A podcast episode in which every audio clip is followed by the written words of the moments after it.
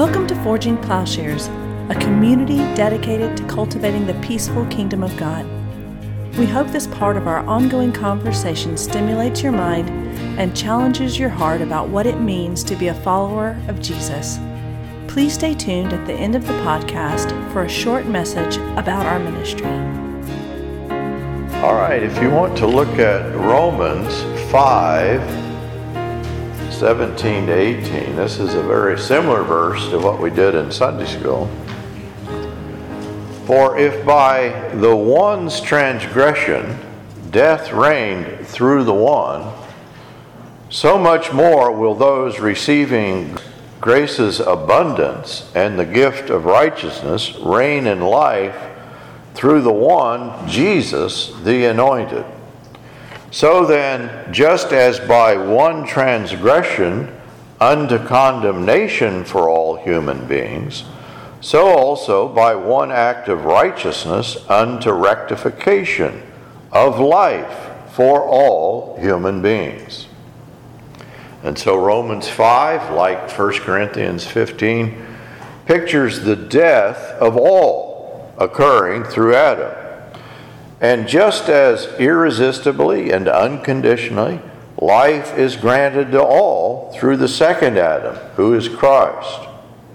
All die, and just so will all be made alive, is what Paul is saying.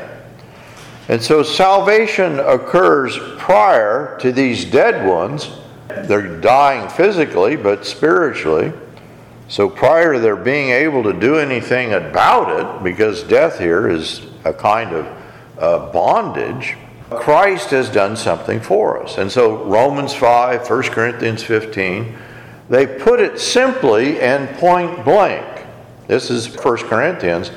For as in Adam all die, so in Christ all will be made alive.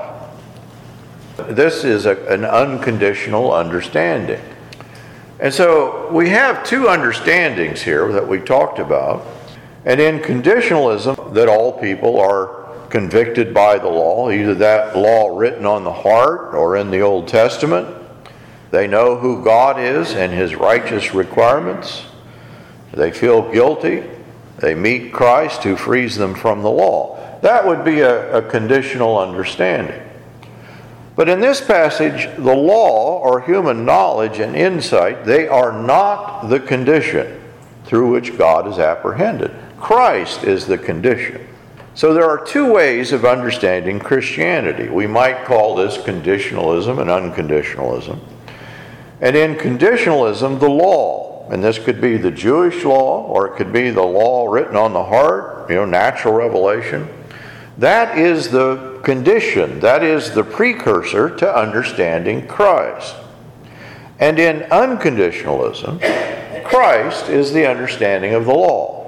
And so in conditionalism, it's, it's a kind of forward looking thing that we first begin with the law and then we have Christ.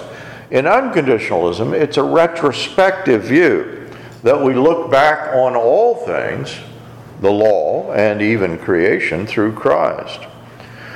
And the conditional form of justification by faith it presumes that faith is the condition. In other words, we're really redefining faith in the two systems. That faith does what the law did previously, or what the law could not do, but it satisfies the human, you know, oh, here is human knowledge, human understanding, and it satisfies that condition. While the unconditional form of justification by faith presumes that faith or justification in Christ are not conditioned by anything, but are them, themselves the beginning and the end. Christ is the Alpha and Omega. He is the condition, He is the goal. And so, conditionalism and unconditionalism, they involve us in opposites.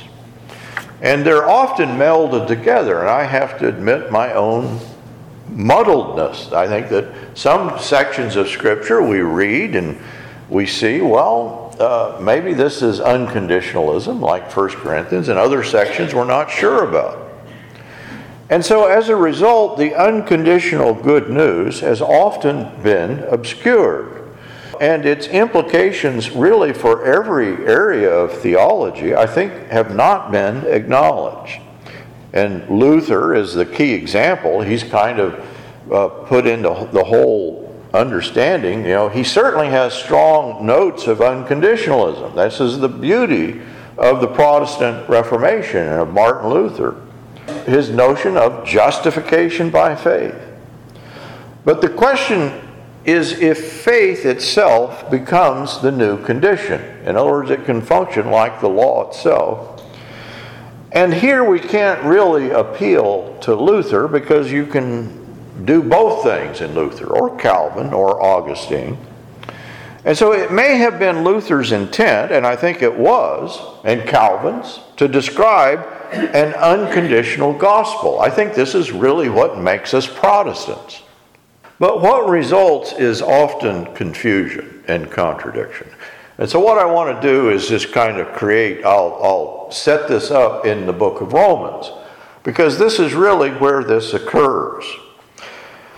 If we are thinking of conditionalism, probably we're thinking of chapters 1 to 4. And if we're thinking of unconditionalism, probably we're looking at chapters 5, 6, and 8. And chapter 7 is right in between these two systems, and it's where the two systems com- collide and come into contention with one another. And so the conditionalists, and I'm, in chapter 7, I'm thinking in particular of verse 7 to verse 25, if you want to look there. The conditionalists think of this passage as the typical struggle with sin in all people, leading to conversion. Or even some people say, this is the Christian. This is the Christian being described here. And the unconditionalists read it as a depiction of the deception regarding the law, binding all people in a kind of futile bondage. And so in conditionalism, 7 to 25, is describing what one is delivered to, either as a Christian or among peop- some people, a Christian in process.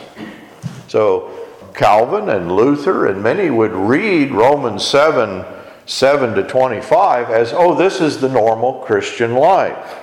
Augustine reads this as the normal Christian life. But in unconditionalism, this is more of a picture of the struggle and deception, not of the Christian, but of the non Christian. And this is what we're delivered from, not what we're delivered to. And so there's a contrasting understanding all the way across the board regarding human knowledge, anthropology, regarding the significance of revelation, really our, doctrine of God, theology, our Christology, and atonement. But we can look at this chapter, and this is really my goal this morning, and just bring out the differences. This chapter demonstrates we cannot bring these two systems together.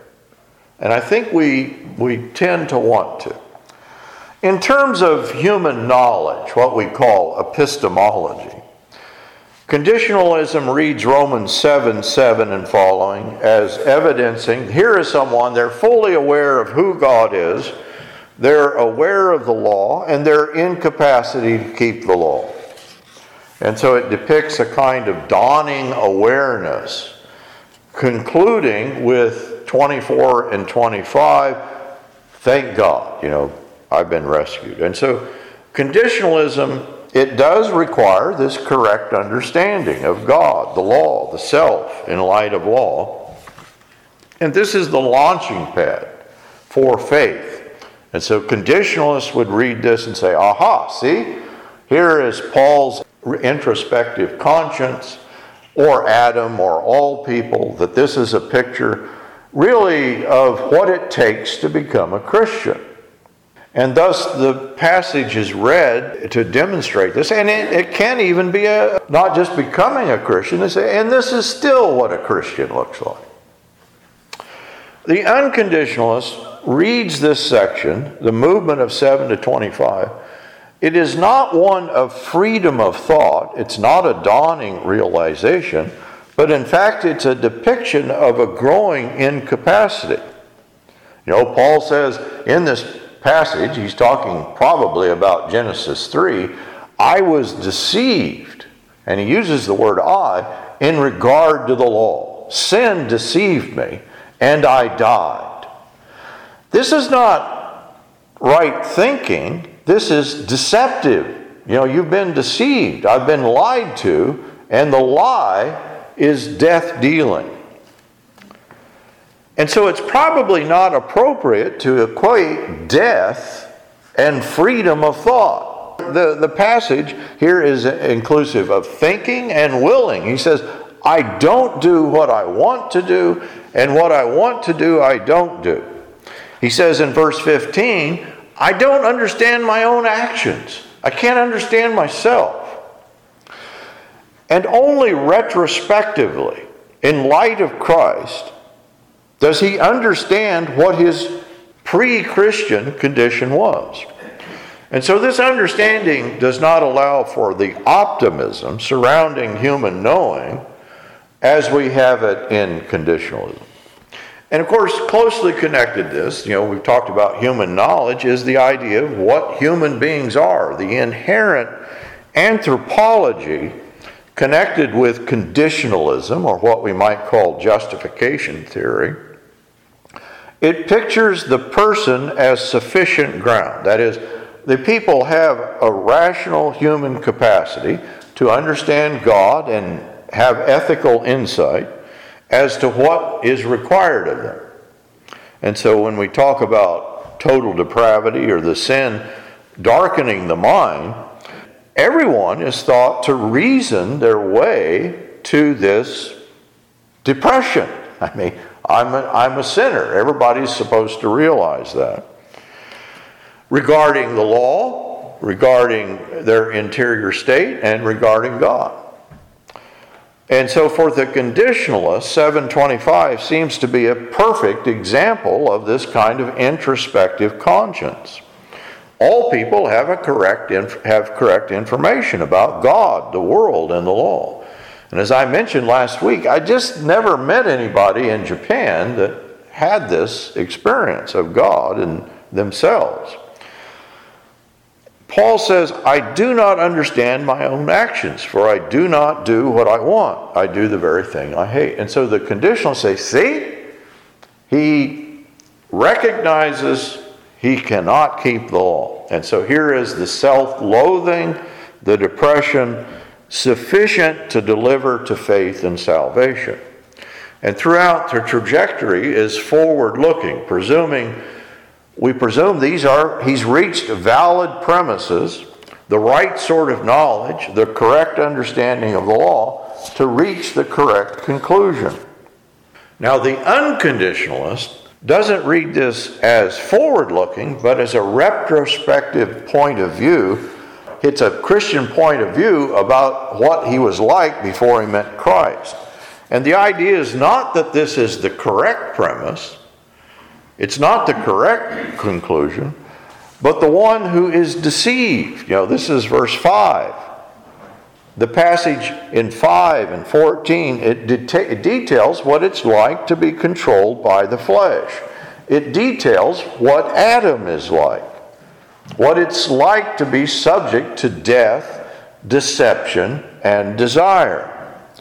This corrupted and deceived person is unaware of what has gripped him. I don't even know myself, he says.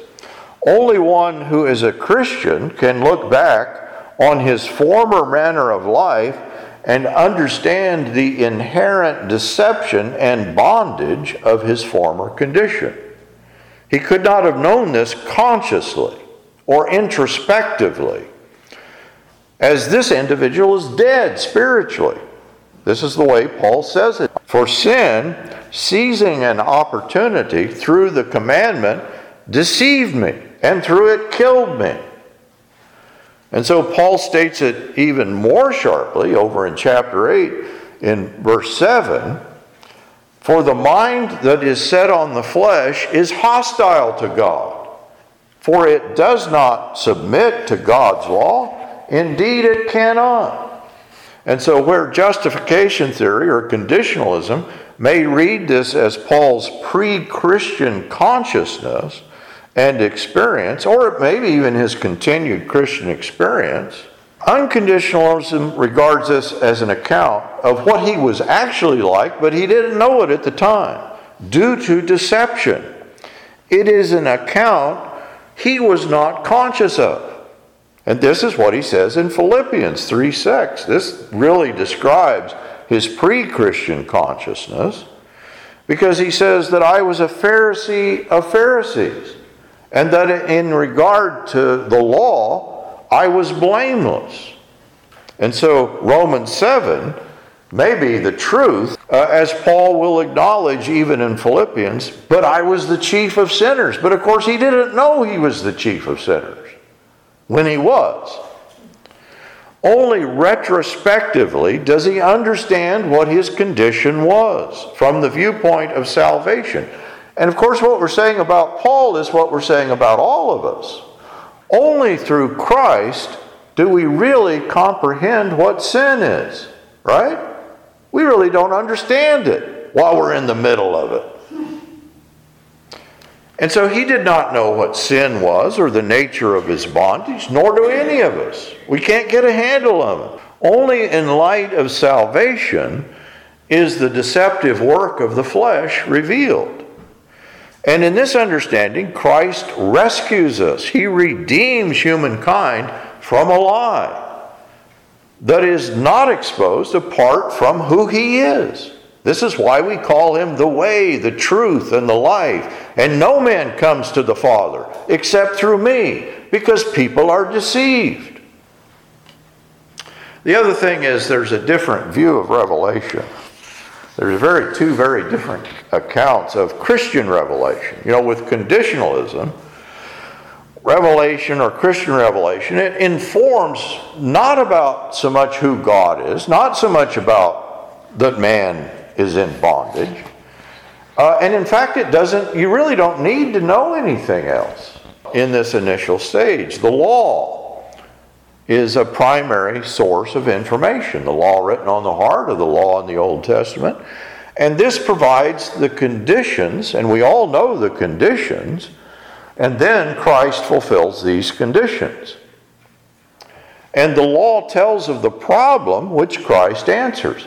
We all know our problem in this way, and Christ answers the problem. And so Israel, the temple, and the Jewish system form a coherent system which, apart from Israel's failure, was inherently adequate.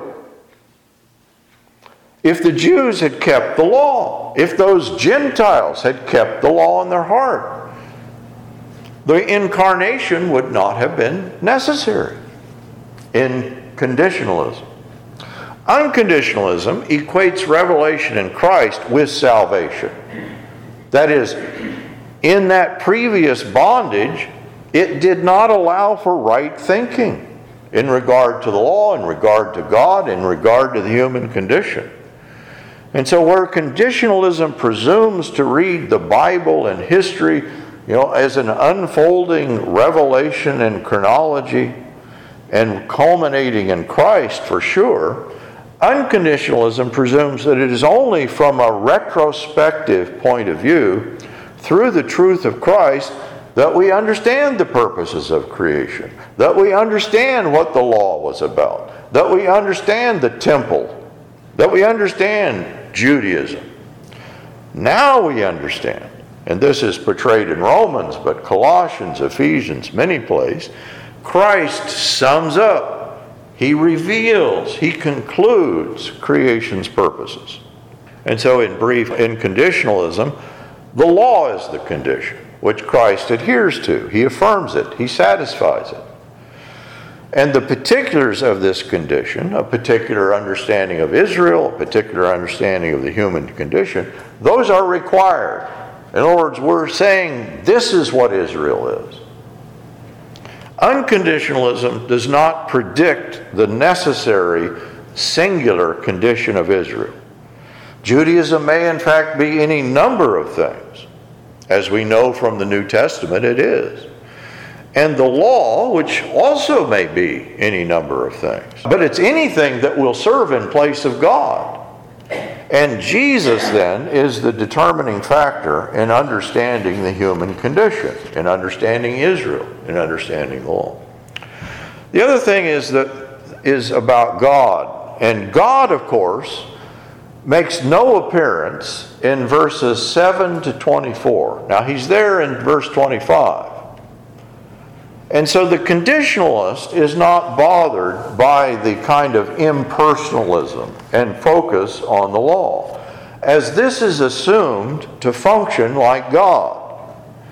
And where the unconditionalist might suspect it is sin that is oppressing, punishing, the conditionalist attributes this to directly to God and his retributive nature. And so in justification theory, conditionalism, God functions like or in or through a retributive legal system.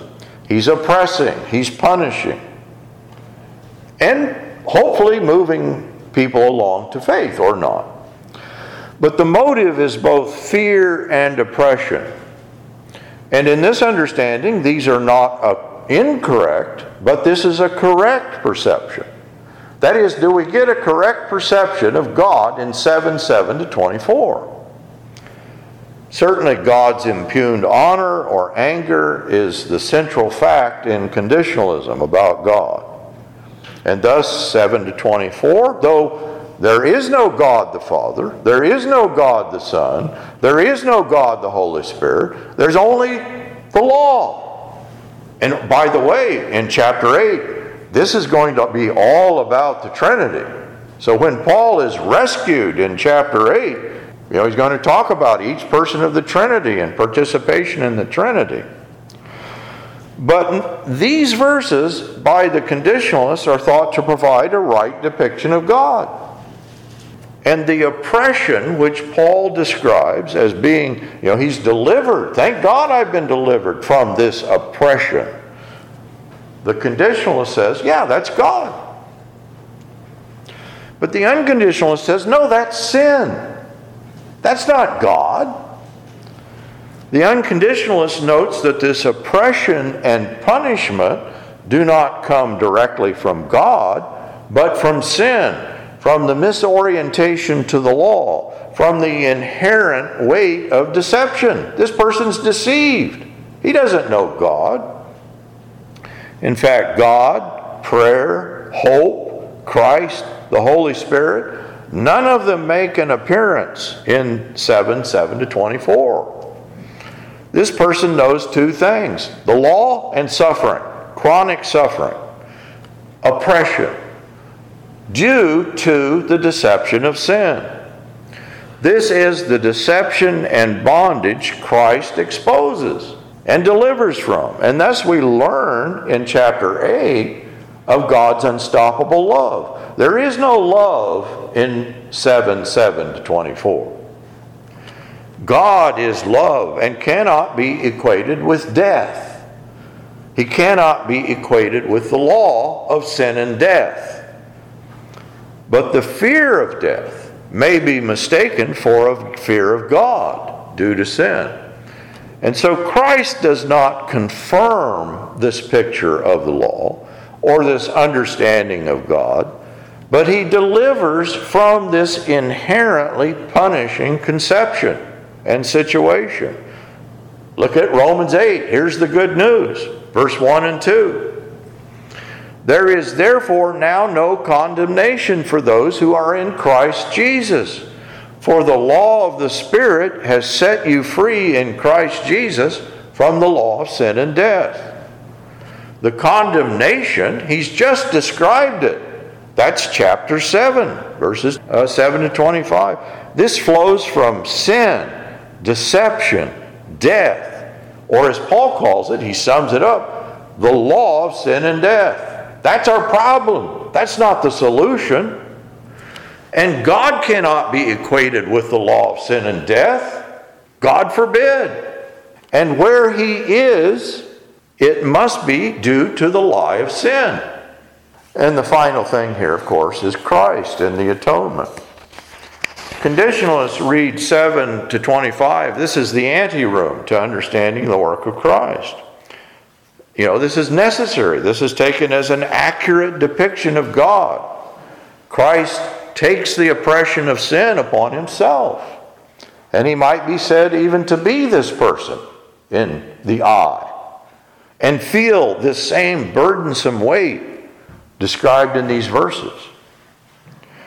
The unconditionalist argues that Christ does not suffer in the way that this I, this Adam, this Paul, suffers with an introspective conscience.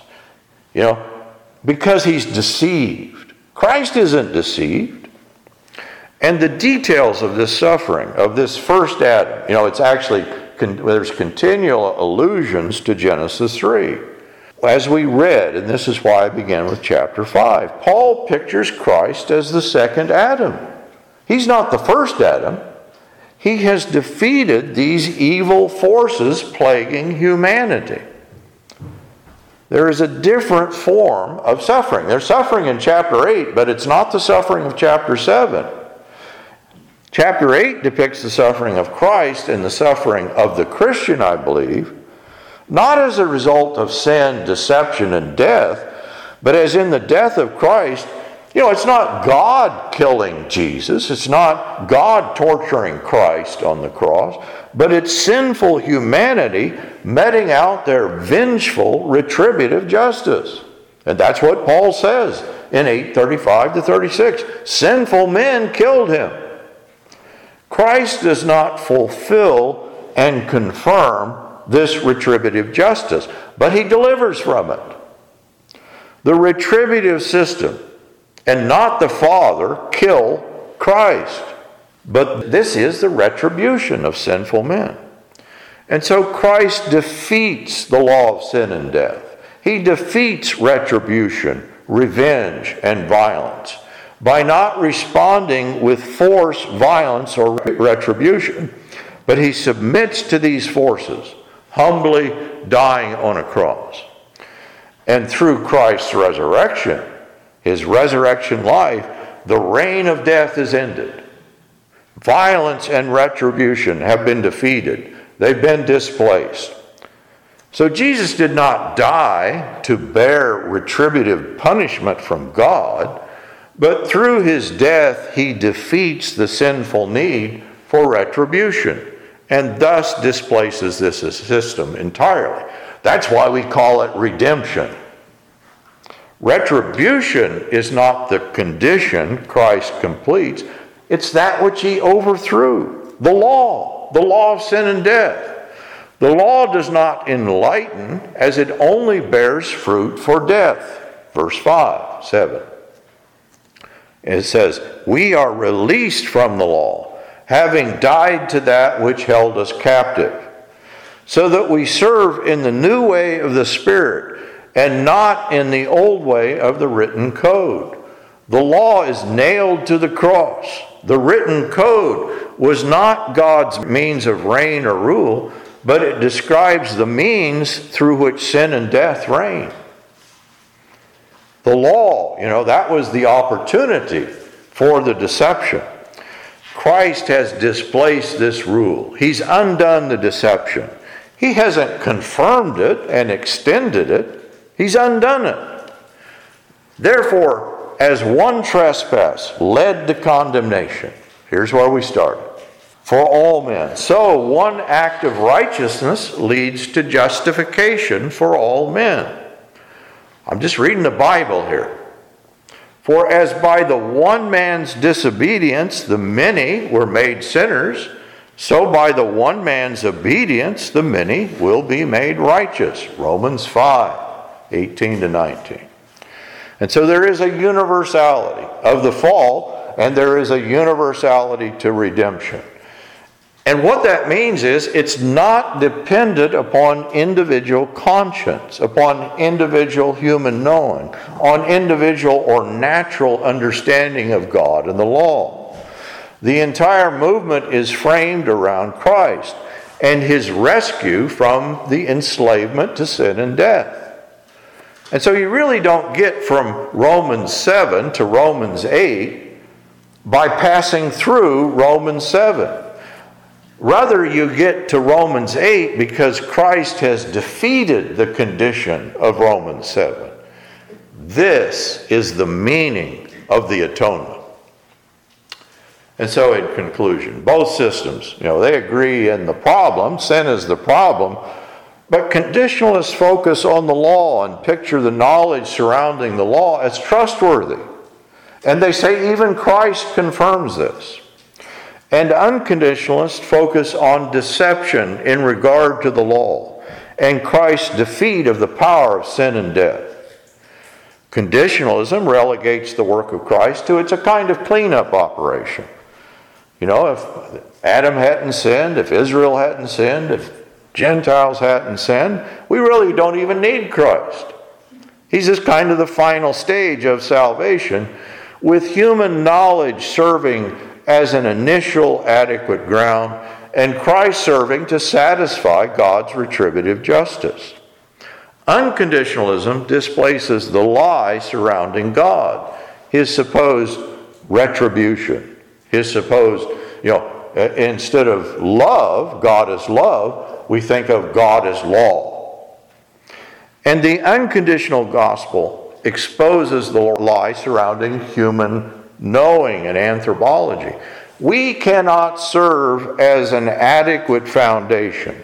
We are not the foundation. But Christ is the one true foundation.